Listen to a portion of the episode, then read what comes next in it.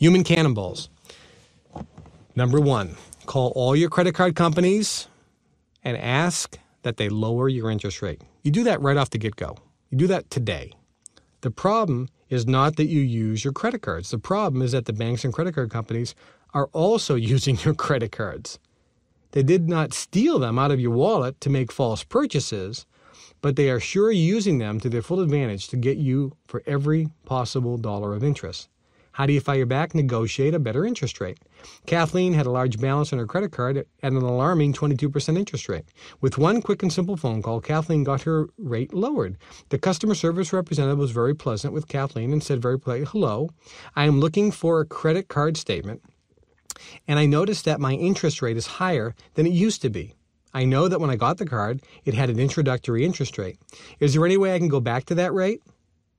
Remember, all you have to do is ask. Repeat these words Can you lower my rate? Those are the golden words to know. Can you lower my rate? The credit card company lowered Kathleen's rate. You are a very pleasant and polite person, and I bet you'll probably do the same for you. Let's use some rough estimates to calculate the savings for Kathleen. These are interest and loan calculations on interest that you can use. I am trying to illustrate the point so my figures are approximate. Now, Kathleen's interest rate got knocked down from 22% to 9%. She had a balance of close to 8,000 bucks. Even making just the minimum payment would allow her to pay off her credit card in half the time and save her $13,000 in interest. That's really astonishing. You can make your calls and work out your own figures, then tell all your friends so that they can wield the same power. Your telephone is a great weapon, so use it. Ready, aim, fire. Number two, call all your credit card companies and ask them to remove annual fees. Many cards today do not charge annual fees because of the competition between credit cards. Once one company stopped assessing the annual fees, most followed suit in order to keep customers. Annual fees used to be standard, though, and some credit cards that offer perks and rewards, like airline flyer miles, often charge an annual fee. Sometimes it may not show up in your statement until after the first year or after an introductory period of six months. Review your statements each month. Ed and Sue still had an old card that carried an annual fee, along with a couple rewards cards that charge annual fees too. There are simply too many card credit card options out there today to pay an annual fee. Don't do it. If you see an annual fee show up in your statement, call and ask that it be removed. Most of the time, they will remove it. Two minutes of your time is certainly worth 50 bucks in your pocket. Hi, this is Ed Jones. I see on my statement that I was charged an annual fee of $50, and I was hoping you could waive that fee. If at first you don't succeed, try, try again. Talk to the manager. Odds are in your favor that the fee will be removed. If not, stop using that card. It can be that simple. Remember, the ball is in your court. If you tell them you're going to transfer your balance elsewhere, they usually will drop the annual fee. In the big picture of life and money, you might think at first that getting rid of an annual fee is no measurable savings.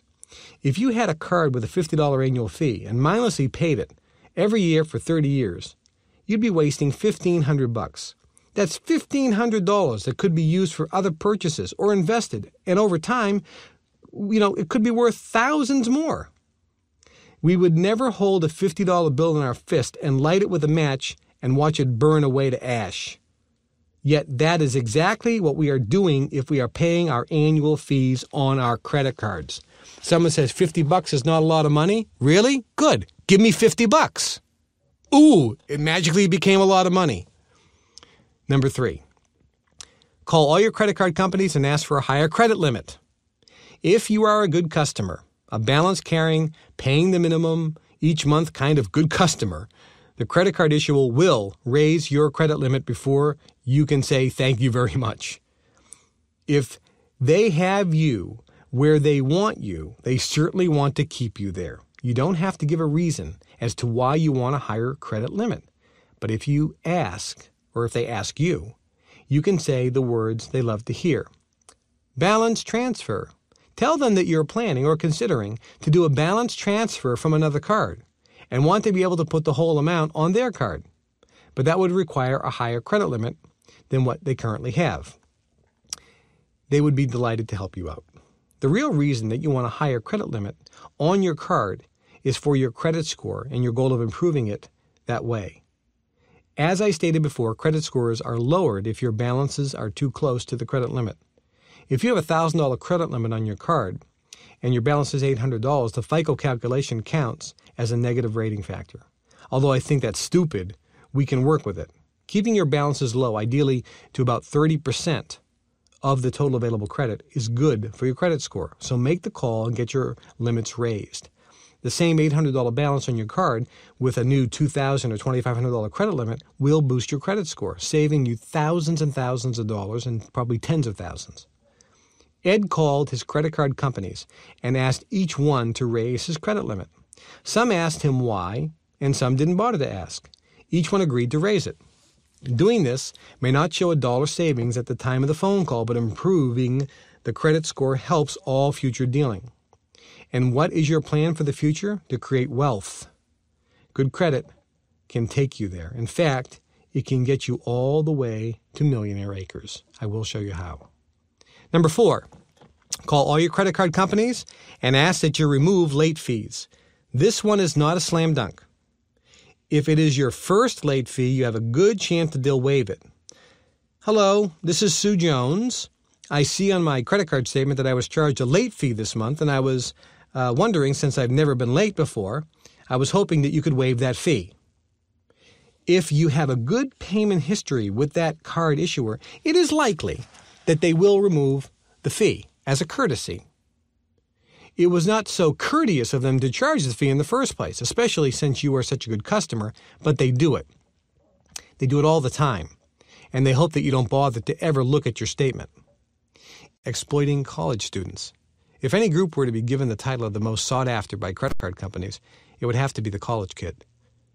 They want them while they're still young and not schooled in the ways of debt. 19 year olds are not nearly as sophisticated as they think they are, and they like to spend. They have little money, so they barely make their payments, and they're immediately caught in the web. It is worse than stealing candy from babies. It is setting them up to fail before they even are out in the real world, making it.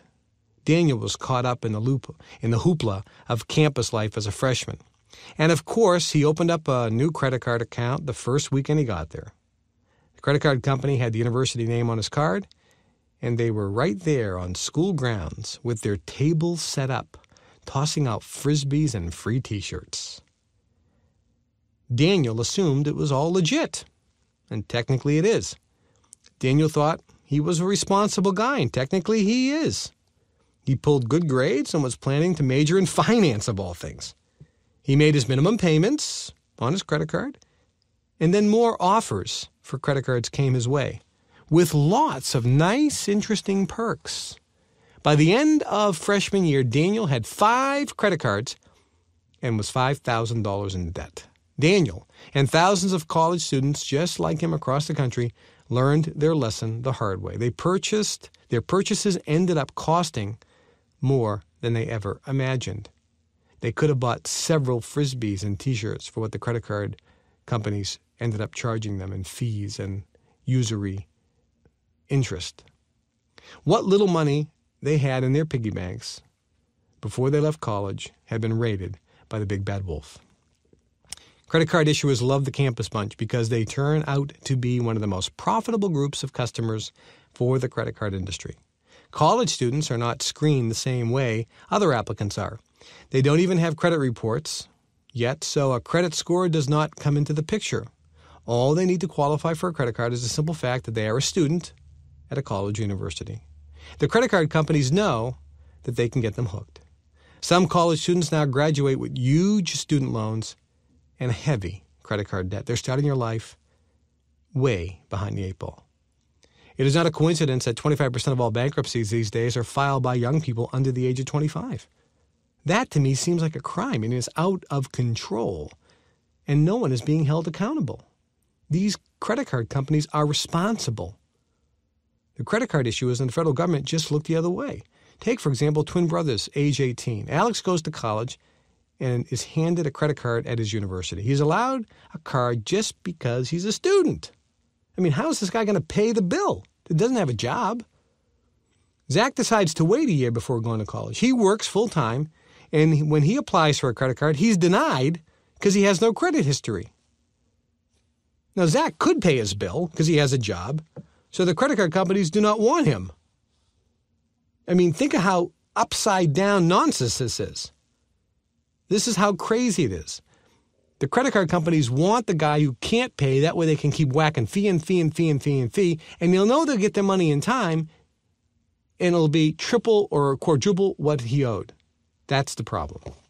Firing back. It is often said that debt is the one issue in this country that touches everyone. Debt doesn't discriminate. Maybe that is because the credit card companies are going out of their way to get their paws on everyone. College kids never used to be targeted for credit cards. I mean, that was ludicrous. I mean, a college kid can't pay his bill. And poor people? I mean, come on, get serious. Bending over backwards to give cards to illegal aliens? What are you thinking? A decade or two ago, these groups of, quote, consumers were not aimed at by the financial lending industry, and they, the consumers, were better off because of it. Now everyone is fair game except the game itself is unfair. Now some of you may be thinking, well, if these people can't pay, then how are the credit card companies making money? The credit card companies are publicly traded corporations. They certainly want the money to come back from the consumer, but for five or 10 years, they don't need it to come back because they have on their balance sheet money due, which makes their stock go up, and all the fat cats for these companies are making money on the stock increases because the this is this is this crazy stupid accounting systems that these banks are using now. That's one of the reasons. And they know that they'll eventually get the cash out of the majority of these people. And for those who are bad debt, they write it off and get huge tax losses so they don't have to pay taxes. So they can write off this huge amount of money, even though they only really gave a small amount of it, but they get to write off triple of what they really gave out. It's fancy accounting. The bottom line is it works for them in many, many ways. Most parents have no idea that their kids are getting credit cards in school, and they're shocked when they learn how much debt is piled up. Usually, it's the parents who have to come to their aid, helping their children pay off the balances. The credit card companies know this and literally bank on it. Sadly, it's not always the case. In the movie Maxed Out, two mothers told their stories. These two mothers did not know each other previously. One had a son, one had a daughter. The two students went to different colleges and are a sobering example of what is happening on campuses throughout the United States. These two co-eds were just like Daniel, good kids, smart kids. Because they were good kids, they were ashamed of how the credit card company debt had mounted, too ashamed to tell their parents. Their separate stories ended the same tragic way suicide. All they left were apologies, along with the stack of credit card bills. The mothers were devastated to lose their kids and devastated to learn what had brought on the despair. Imagine the grief and sheer agony for one of the mothers when a few months later the mailbox held a credit card offer in the name of her dead child, stating, We want you back. 0% APR for six months. Nothing should make a person take such drastic measures ever. No mother should ever have to endure that kind of heart tearing loss. It's a mad, mad world. Do not let your debts poison your life. Creditors do not own you. You may owe them some money, but you do not owe them your life. There is always a way out. These kids were too young to realize that. The two mothers went to Capitol Hill to testify that credit card companies should be banned from college campuses, just like drug dealers. As they waited their turn to speak, they were surrounded by credit card industry lobbyists and power brokers, discussing their golf scores and their campaign contributions. As these mums listened to the guys in the expensive suits, they became well aware that they were not operating on a level playing field. These mums had lost their children due to the evils of the lending industry's methods and yet their words fell on deaf ears. Good, decent parents with good, decent kids get trampled in the high stakes world of politics. Lawmakers' deaf ears perked up only when the money starts talking. Elizabeth Warren, the Harvard Law professor and credit expert, is infuriated at how the financial industry can run amok and ruin people's lives at will. Laws won't change because she says in the PBS documentary Secret History of Credit Cards, it is credit card companies who make big political contributions, bribes and payoffs. It's credit card companies who have been the number one givers in Washington, not big oil, not big pharmaceutical companies. It's big consumer financial service company. They're giving money in Congress. They're giving money in presidential campaigns. Why would they be giving so much money? What they want to be sure is that their interests are protected and their ability to go out and sell credit cards is protected and their ability to charge outrageous fees is protected. And they want to continue to not have to tell what the terms are and they want to continue to be able to change those terms after someone has taken out the debt. No other industry has that ability. The words that come to my mind are crooks and shysters. The facts in black and white.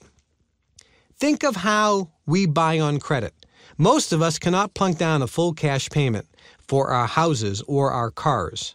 We have to pay them off over time, and we have to pay a little interest for doing so. That is a no brainer. It is also accepted as a no brainer that we know what we are going to pay. For every contract, except for credit cards, the terms are stated up front and do not change. When Ed and Sue bought their house, there was a statement that was given called Truth in Lending. They were shown the amount that they were borrowing, the interest rate, and how much total interest they would pay over the life of the loan. Most of us cringe when we see that total figure, but it is put before our eyes so we are aware of what we are paying over the life of the loan. The interest rate is right there in black and white, what it will be for each year of the loan. The terms are stated clearly, and you sign your name agreeing to those terms. You agree, and the bank agrees to keep those terms. A month later, the mortgage broker can't call up Ed and say, Oh, I see you were 30 seconds late in your car payment, so I'm going to increase your mortgage interest rate. That's not going to happen. That's not going to happen. The same standard contract rules apply for car loans too. When they bought a second car for Sue a few years ago, Ed and Sue again signed a contract. And that stated the terms clearly the amount borrowed, the interest rate, and the total amount that will be paid over the duration of the loan were plain to see. That is how contract law is supposed to work. In The Secret History of Credit Cards, Harvard Law professor Elizabeth Warren said, I've read my credit card agreement and I can't figure out the terms. I teach contract law. And the underlying premise of contract law is that the two parties to the contract understand what the terms are. I mean, this is a Harvard law professor. She said she can't figure out what the terms are in her credit card agreement. Credit card companies do not have to play by the same rules as everybody else. Ed and Sue bought a new television a few years ago for $1,200. Unexpected medical bills came up when their son broke his leg, and they were not able to pay off the balance in full. They were hit with a higher interest rate and a late fee for paying one day late. The balance had to roll over a few months until they could pay it off. That $1,200 TV ended up costing them over $2,000. The credit card issuers can raise interest rates, lower credit limits, tack on fees, virtually anytime they want at their own whim. Anytime they want more money and want more profits, they just add it to your card. It'd be like, it's Tuesday. Eh, let's raise the rates. Why do they do this? Because they can. And all they want is money. And they want to keep you locked up and a slave forever. How many times have you heard the phrase, let's shed a little light on this? When we put something under the light, we see it for what it really is. When a child is afraid, the first thing we do is turn on the light and show them that there is nothing to be afraid of. When it comes to debt cures, you get the benefit of the light shining and exposing the credit card industry for what it really is. Now you can see that there is nothing to be afraid of. The monster under the bed isn't real, and the monster behind the credit card fees can be diffused. They might try to pick on the unwitting college student or the very poor person or the naive, but the bully never wins. In the end, he gets his. No more stealing candy from babies. The candy is yours, and you get to decide who to share it with. Lame excuses. Don't dream up excuses to tell your creditors. You are not the one to blame, but you are the one who has the power to turn the tables. Lame excuses are what the creditors tell. Try asking a credit card customer service representative what a membership fee is, and they will recite a paragraph of meaningless babble instead of just telling you that it is a way of charging you an annual fee without you knowing that you are paying an annual fee. Membership has its privileges, or something like that. Some of us, of a certain age, remember when the comedian Steve Martin had dark hair and had an arrow through his head. He had a comedy bit where he promised to tell you to be a millionaire and never pay taxes. That's right, how to be a millionaire and never pay taxes. First, get a million dollars. Everyone laughed. Then, when the IRS calls you up and says you have not paid your taxes, you simply say, I forgot. That's how to be a millionaire and not pay taxes. The IRS certainly does not work that way, and neither do your creditors. You have real reasons as to why you are having trouble paying your debt. But the real truth is that the lending institution really does not care what your reasons are. They just want your money, not your excuses, not your stories, and not your jokes. The next battle. Ed and Sue's next door neighbors, Steve and Maria, had fallen on hard times when they both suddenly lost their jobs. Steve and Maria had believed that it was a smart idea that they both worked at the same place. They only had to have one car so they saved in commuting costs. Always responsible with their money, they even had their car paid off. Steve and Maria never anticipated that they would both suddenly be without jobs, with no notice to prepare. One day, they showed up for work, and there was no company to work for. With both of them out of work, the bills piled up very quickly. It scared them. They let fear overtake them, and they worried about everything. In their panic, they wrongfully assumed that bankruptcy was the only way to get out of the financial mess that they had unexpectedly found themselves in. The first thing that Ed and Sue told Steve and Maria to do lose the worry and fear. It does nothing to help the situation. Lying awake at night or arguing with your spouse does nothing to cure your debt problem. The next thing they did was give them a copy of this book. Ed and Sue were so energized by their success in making the phone calls to the credit card companies that had saved them thousands of dollars, they encouraged Steve and Maria to do the same. They told Steve and Maria to go one step further, call the credit card companies, and negotiate a settlement. Steve and Maria really were at the end of their financial rope. They were shocked to learn that negotiating a settlement directly with the credit card companies was even a possibility. They had made an appointment with a bankruptcy lawyer and were not asked any questions over the phone. Just, we'll see you next week. They were surprised to hear that there might be other options. The credit card companies want to get their money and do not want to resort to collections if they don't have to.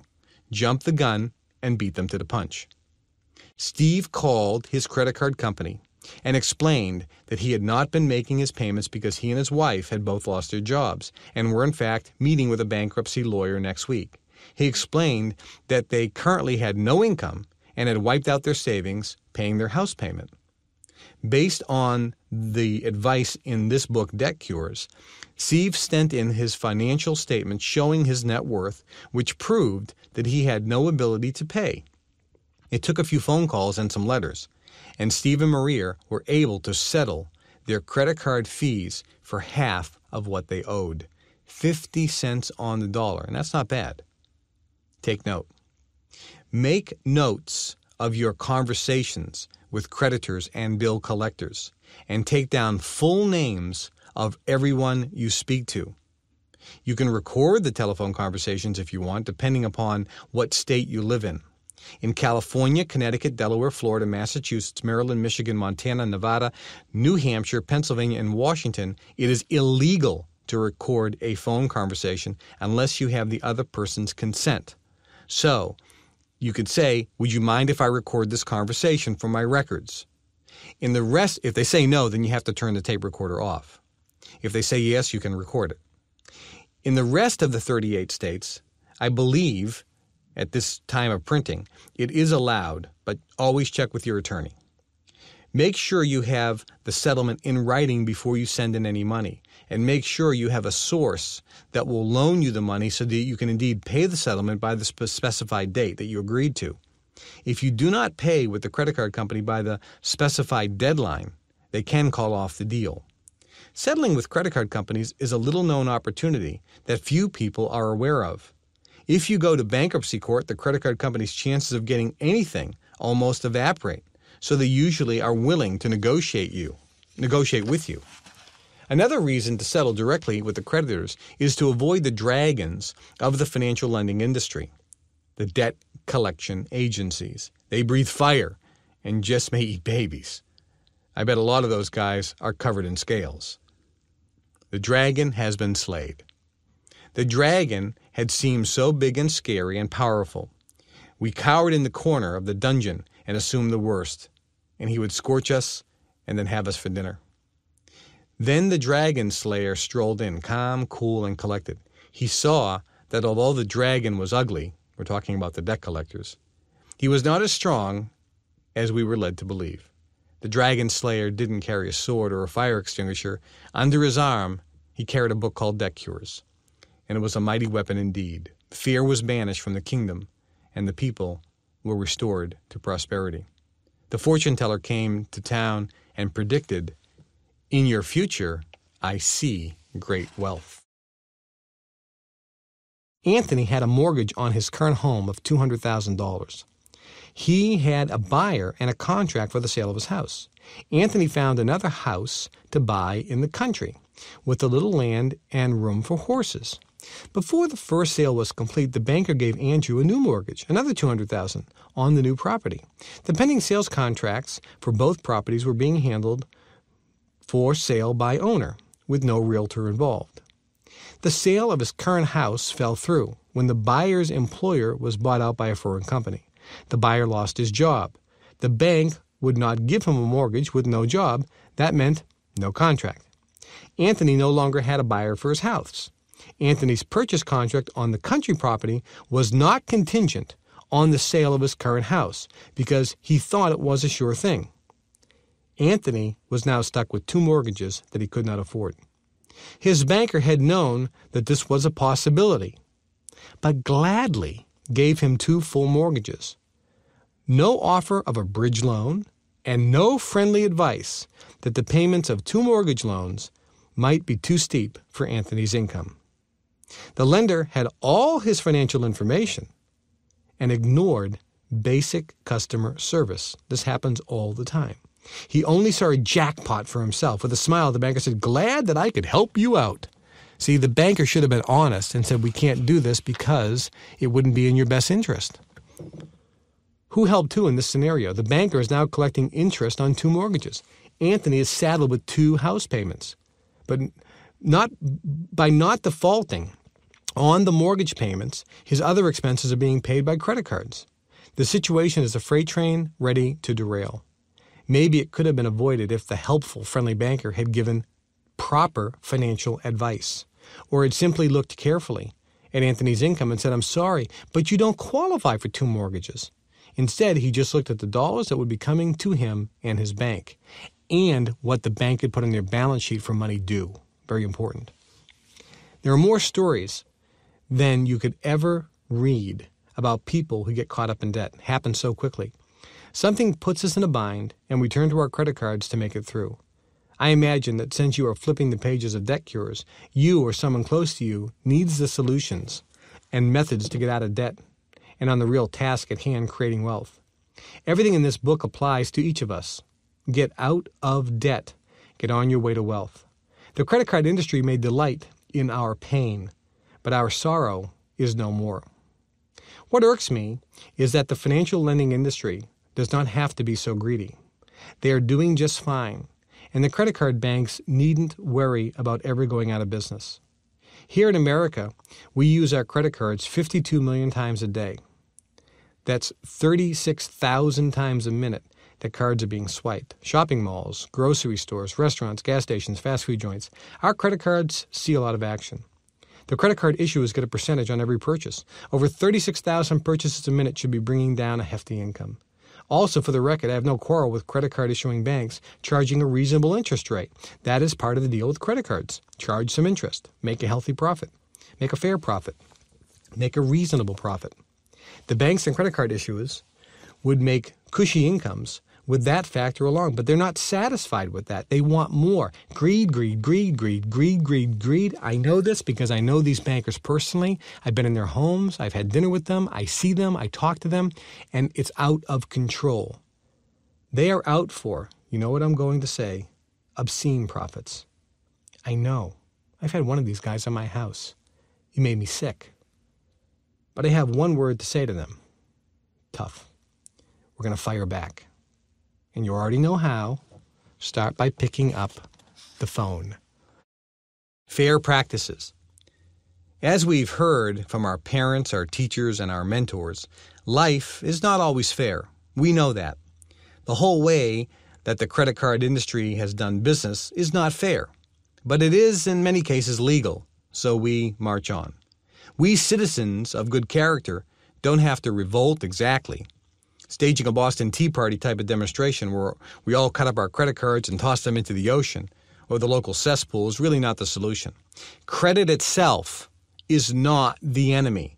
We are going to talk about good credit versus bad credit shortly and how you can use good credit to achieve maximum wealth.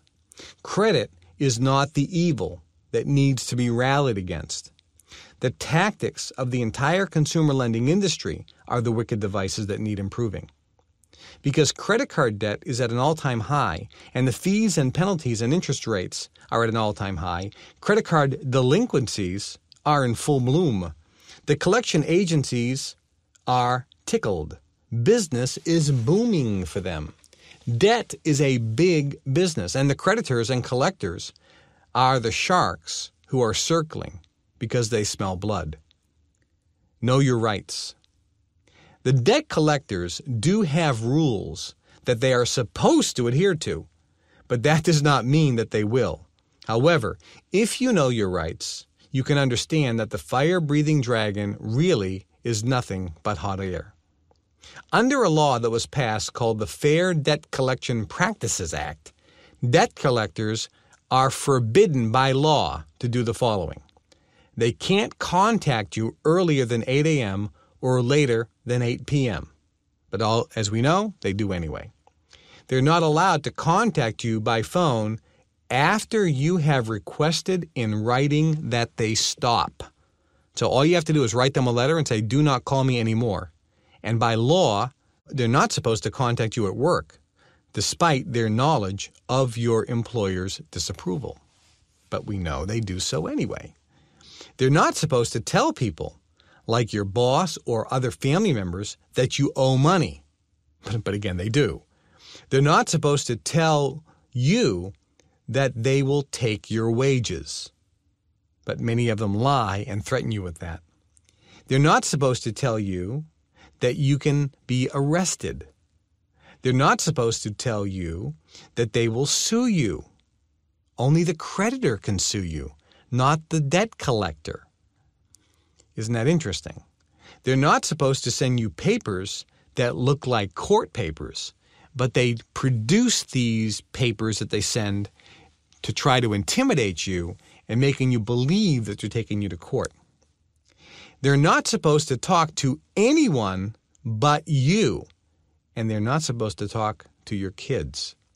Now, this act came about because congressional findings in 1997 stated there was an abundant evidence of the use of abusive, deceptive, and unfair debt collection practices being done by most debt collectors.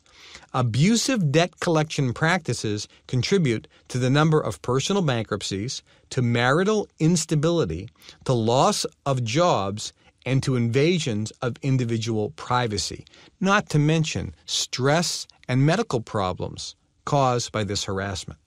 Chapter 20 Achieving Wealth. Wealth is the ability to fully experience life. Henry David Thoreau. You know, I heard a phrase a long time ago that went something like being rich is having money, but being wealthy is having time. That is a very telling statement.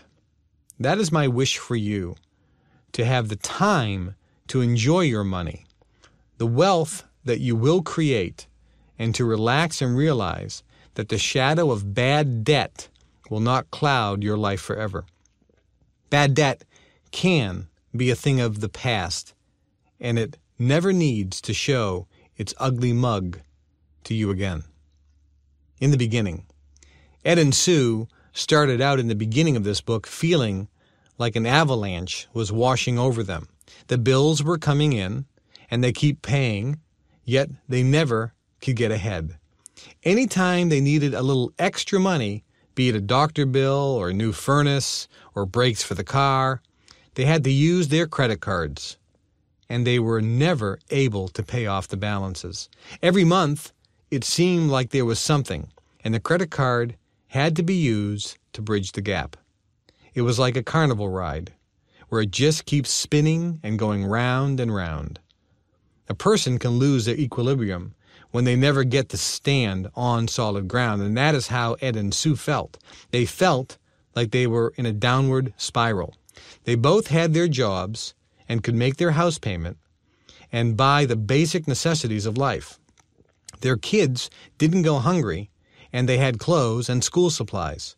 They worked hard and did not spend frivolously, yet they were not able to save for emergencies, for their kids' college funds, or their own retirement. Ed and Sue never could get ahead, and it was frustrating. Their neighbors, Steve and Martina, were beyond frustrated. They were scared. They had both lost their jobs at the same time, and the bills seemed to pile up immediately. They had carried a balance on their credit cards before they lost their jobs, as millions of Americans do. When they started relying on the credit cards to pay for gas and groceries and had no immediate job prospects in sight, they started to panic. The credit card bills quickly swelled into a giant mess and the interest escalated the problem. They jumped to the assumption that the only escape was bankruptcy. We've got company. Ask anyone you know, and I bet they have a debt story to share. The odds are stacked against the average working citizen. We have mentioned that the average American has $8,000 in credit card debt. I've seen some figures showed as high as $11,000. No matter, the fact is that we are carrying large credit card debt. Throw in the car loan, and the approximate debt goes up to around $18,000 per U.S. household. Now add in a mortgage payment, and it's no wonder that just taking care of shelter, food, and transportation is a difficult task these days for most families. Most debt and credit books on the market today talk about how to cure debt by curbing your spending and cutting out the fat. They make you think that it is something you did to create the wild debt problem. It is plain to see that the real crisis is not the spending habits of the American public, but the aggressive practices of the American consumer lending industry. Most folks are not in debt because they have a gambling problem or a shopping addiction or because they're spending too much money. Those are isolated occurrences and not the norm. Most people are in debt, not because of what they're spending, but the reason you have debt that you can't pay is because of the outrageous fees and the outrageous interest rates that the credit card companies are scamming you with. That's what no one's telling you. And that's why you can't get out of debt. It's what you're paying for the credit. That's the problem, not the credit itself. Listen to that statement again and again, and I hope you understand it. Everyday people. What about people like Jody and Richard? Richard works construction and Jody works as a daycare center. They get by and they pay their bills. They have a two year old, and Jody just gave birth to another baby. Their 10 year old washing machine died, and Richard does not want Jody to have to take a toddler and a newborn to the laundromat. Anyone who has ever had a baby knows that one tiny person creates a huge pile of laundry. Richard bought a new washer and had to charge it to his credit card. There's Helen, a retired music teacher. Her husband handled all the bills, and when he died, she was lost. They never had any children, so she does not really have anyone to look out for her, except one nephew who mows her grass and changes her light bulbs. Helen has prescription medicines that insurance and Medicare do not fully cover, and they cost her hundreds of dollars every month. She was taken advantage of by an unscrupulous contractor who charged her double for a new roof. Her car needs a new fuel pump. Helen won't get her Social Security check for a few weeks, so she had to put the car repair on her credit card. Or what about Greg? His divorce cost him more than he could ever anticipated in lawyer fees. Plus, he has to pay alimony and child support. His ex-wife got the house and has a very low paying job. The water heater sprung a leak, so she called Greg to take care of it. His children need hot water to take baths, so he bought a new hot water heater. But he had to put it on his credit card. See, these people cannot cut out the fat. They're not overspending. They're regular people with real situations. The trouble is that everyday working people cannot make it without having to use the credit card from time to time. And once they do, the trap snaps shut and they are ensnared in a labyrinth of fees, fees, fees, and outrageous interest. Getting untangled from it all seems so complicated that people can get overwhelmed or confused or scared. Your tax dollars. Adding to the frustration that we feel is that you and I go to work every day to earn a paycheck that gets eaten up before the next paycheck comes in. Just taking care of the basics is a struggle. The United States is a debtor nation. Credit card debt that goes away is the invisible money sucker in the room. Some people are spending 90% of their disposable income toward paying off the credit cards and other debts. It is not that we are charging like crazy. It is the fact that they, the credit card companies and the lending companies, they are charging us like crazy. The federal government is aware of the consumer lending crisis, but they refuse to do anything about it. The aggressive and predatory practices of the lenders and the collectors are common knowledge. Politics is the name of the game. You and I are not big campaign contributors. The consumer lending industry gives the politicians outrageous amounts of money. The big credit card banks give big dollars to Washington. In return, Washington lets them get away with murder. Predators on the loose. In 2004, 30 states sued the big banks for predatory practices in their credit card issuing methods. 30 states. That would tell a reasonable person that predatory practices were going on. There must be some reasonable people in Washington. What happened? Nothing. The feds actually defended the banks against the states. How crazy is that? The credit card banks continue to pile on the fees, the penalties, and the crazy interest rates. These credit lenders continue to target the college kids and the people who can barely make payments, so they can trap them with minimum payments that will take 20 to 50 years to pay off, if ever. The issue of educating our kids about consumer credit falls on the parents alone at all levels, the public education system does not teach kids about managing money. Students graduate from high school and college with little, if any, knowledge about personal finance. With the literally billions of dollars that are spent on education, the government and the teachers union do nothing to allocate any resources to addressing the credit cancer that's going on in America. Why is that? Dollars, money. The politicians accept campaign contributions from the large lending institutions, and in return, they agree to keep future generations in the dark, uneducated, and enslaved by these lending institutions. Why educate the golden goose when you can continue to take their eggs? It's just another example of the American public getting screwed. How ironic that your own tax dollars and mine are spent on an education system that not only is failing in the areas of reading, science, and math, but personal finance as well. They want to screw us. I say, screw them. It's okay to get angry as long as you get busy. Taking care of business. Now, we can grumble all we want, but the best way to fight back is to, well, fight back. We know what they're up to, and now we can counterattack. Earlier pages in this book spent a lot of time of ink explaining credit reports and credit scores. Now you know you need to get your credit report. You need to review your credit report very carefully, and you need to correct the errors and remove false information. And you know how to do that. It's easy. 90% of all credit reports have errors.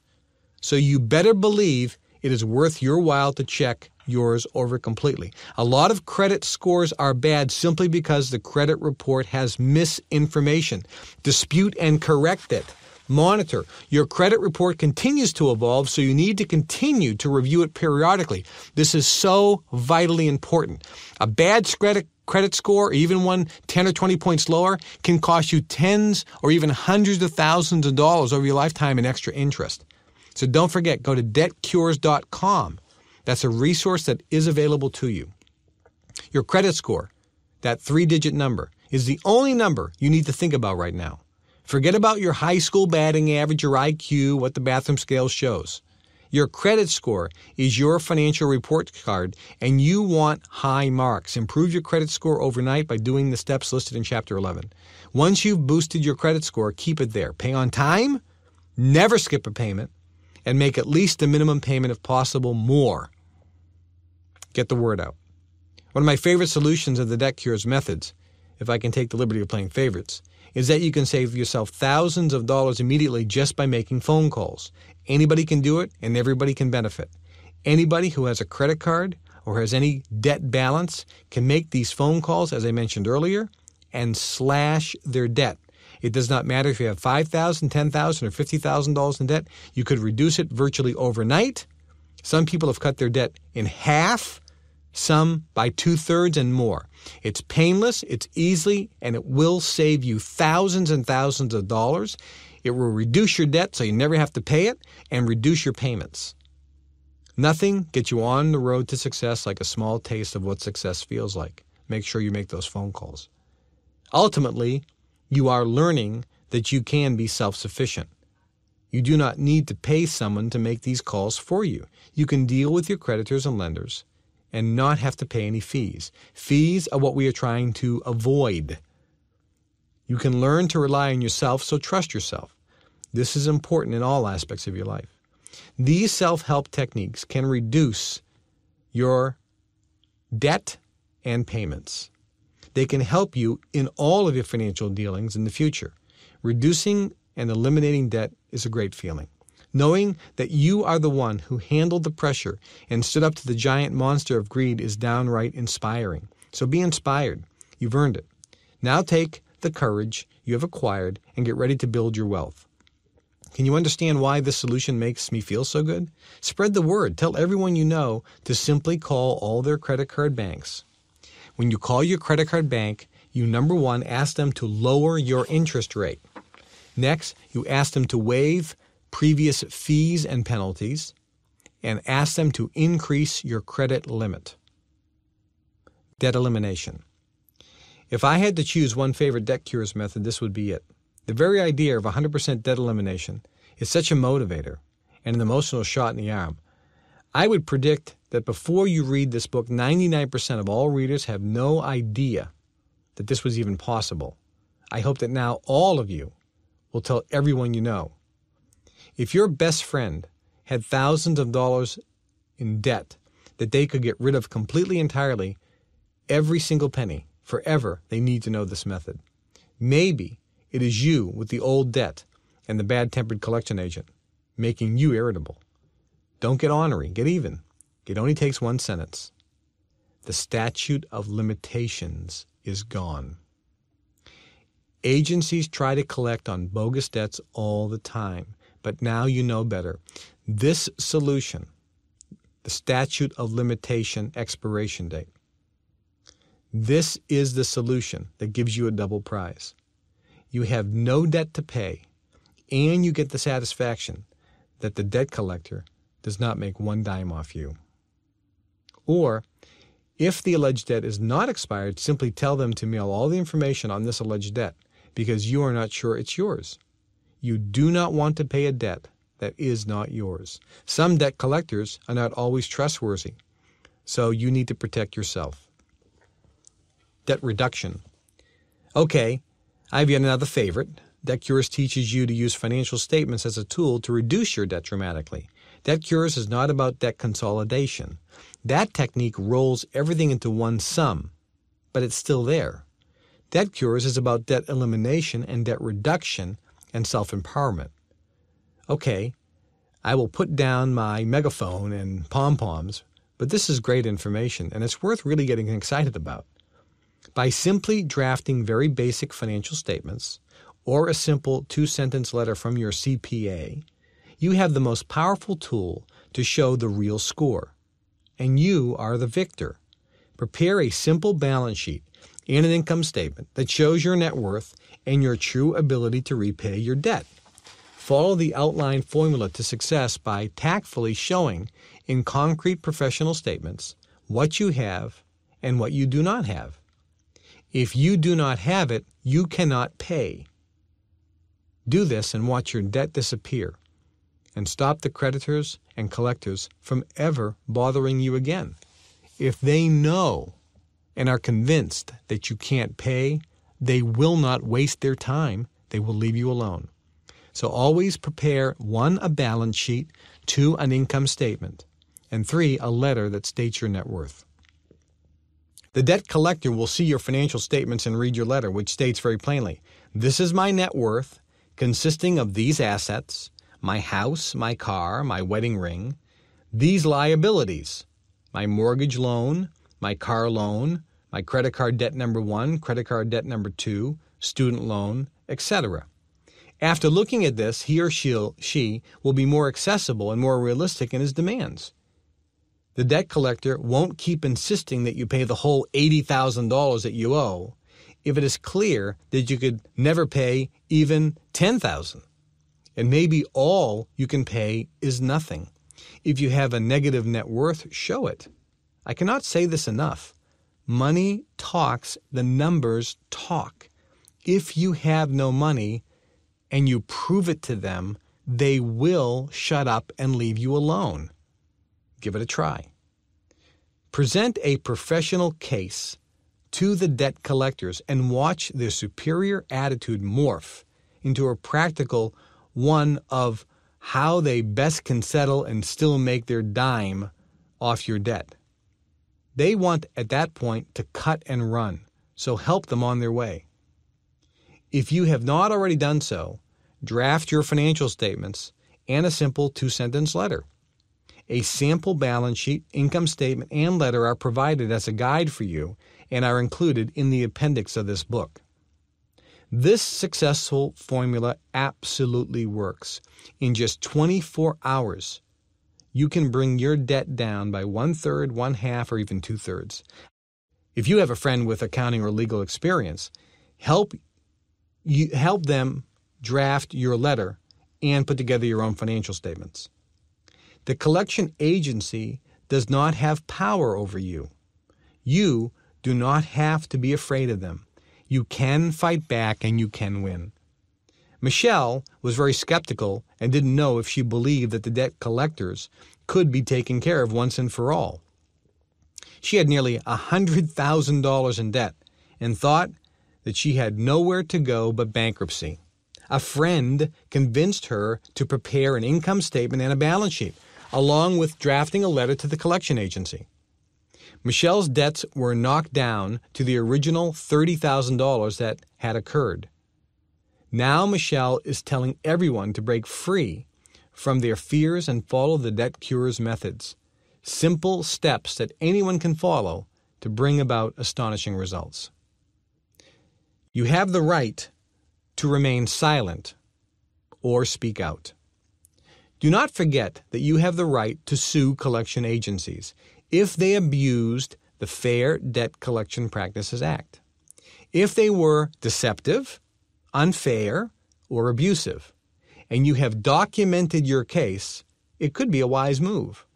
Creditors and debt collection agencies are frankly quite surprised when they get sued, and it is very expensive for them. When they review the dollars they have to spend for legal fees versus the amount of debt that they are trying to collect from you, it is almost always in their best interest to settle with you. If you do sue and get a settlement, the most important term to get in your settlement is that they will have the collection proceedings removed from their credit report. That's very important that you have it removed from your credit report. They can have this negative information removed, and you can start over with a clean slate. That alone can sometimes be worth any legal fees that it may cost you to sue them. The numbers of complaints against debt collecting agencies are soaring. You do not have to take their extremely aggressive practices. Know your rights and what they can and cannot do. Take notes of the name, agency, date, and time of every collector you talk to, if you do talk to them. You will want to have good records of all your communications, even if you have the matter promptly taken care of and they settle amicably. You don't have to be a jerk just because they act that way. You just have to know the steps to take. Talk tough. Don't let them take advantage of you. Believe me, they will try. The New York Attorney General sued a national debt collection agency for collecting on thousands of debt that could not even be proven to be real or collectible. Not only do they use every trick in the book, they make them up as they go. The Federal Trade Commission won a $10 million judgment against a company in New Jersey for their illegal debt collection practices. The company overstated the debts that people owed and used the illegal threats that we discussed earlier. So just because some person on the phone is talking tough and telling you that you owe them, don't fall for it. And don't be afraid to file a complaint. A fighter. Sometimes the only thing a person can do is fight back. An article ran in the New York Times about a woman who was put on the debt collection hit list for charges that didn't even belong to her. She got the bank to agree that she had never incurred those charges, but the debt had already been turned over to the collection agent who was barreling ahead full steam. The article states One New York City victim, Judith Gilliatt, complained and filed a police report in 2003, after receiving a Chase credit card bill for $2,300, including five charges from Amoco gasoline stations in the Bronx. She had never owned a car and never had a driver's license. The bank agreed that the charges were not valid, but the debt case hung on because the bank turned it over earlier to a collection agency. Last November, the agency obtained a court order allowing it to freeze Mrs. Gilliatt's bank account, even though it could not demonstrate that the debt was valid and really hers. I felt helpless, said Mrs. Gilliatt, a nurse who was retired on full disability. I couldn't pay my rent, buy food, or even pay my electric bills. It took two years for this poor woman's bank account to get unfrozen. She was confused and fearful, and as she said, she felt helpless. That is why you need to arm yourself with the knowledge in this book so that you won't feel confused or afraid, and you are never, ever helpless. Monitor your credit report regularly. Go to debtcures.com. We have a monitoring service there. And always review each monthly credit card statement. If something does not make sense, call the credit card company. Stop the hound dogs. Debt collectors may hound you at first, but you can nick them in the bud and stop them dead in their tracks. In 24 hours, you can take a situation that had you feeling despair to a state of repair. The creditors and debt collectors listen when the numbers speak. If the numbers on your balance sheet and income statement are screaming, I have nothing, the collector will realize it. It'll realize it's futile to continue to go after you and futile to keep with their scare tactics. They will become much more sensible in their dealings with you. When you were a kid and wanted to borrow a dollar from your brother, and he said he didn't have it, maybe you didn't believe him at first. You kept asking him and bugging him relentlessly. He insisted he was broke. Then you checked his piggy bank and his wallet, the one that he didn't know you knew where he hid it, and you saw that they both were indeed empty. You finally understood that he honestly did not have a dollar to give you. So what did you do? You left him alone. Debt reduction methods are easy. You have every right to take full advantage of these solutions. They know it. That's why the banks and the credit card companies don't want this book in circulation. That's why I am being attacked so much. The consumer lending industry would most certainly prefer that I keep all their tactics to myself. Well, sorry, fellas, that ain't going to happen. Enough is enough. If they would be satisfied with healthy, fair profits and return to fair, ethical lending practices, I wouldn't have anything to talk about. If they continue to keep up their outrageous methods of pinching every last penny out of the American citizen, then I will continue to expose them for what they are. An obnoxious, greedy industry should be shown for what it is. If they decide to change their ways, I'll be the first to applaud them.